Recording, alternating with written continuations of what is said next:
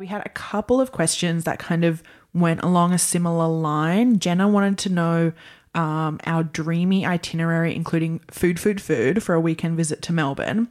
And Chloe was curious about uh, what they should do and eat their first time in Australia, specifically in Melbourne. We had a few questions about Jinxie's version being from Sydney.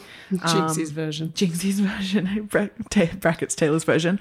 Um, and so Jinxie and I are going to run through a couple of city specific recommendations.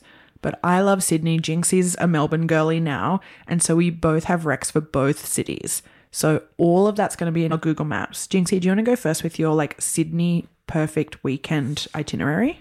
Sure thing. Jinxie's ver- Sydney, Jinxie's version.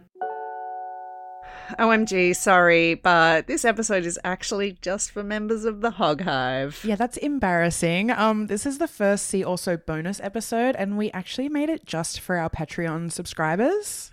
In case you missed it, we just launched an ad free version of See Also over on Patreon.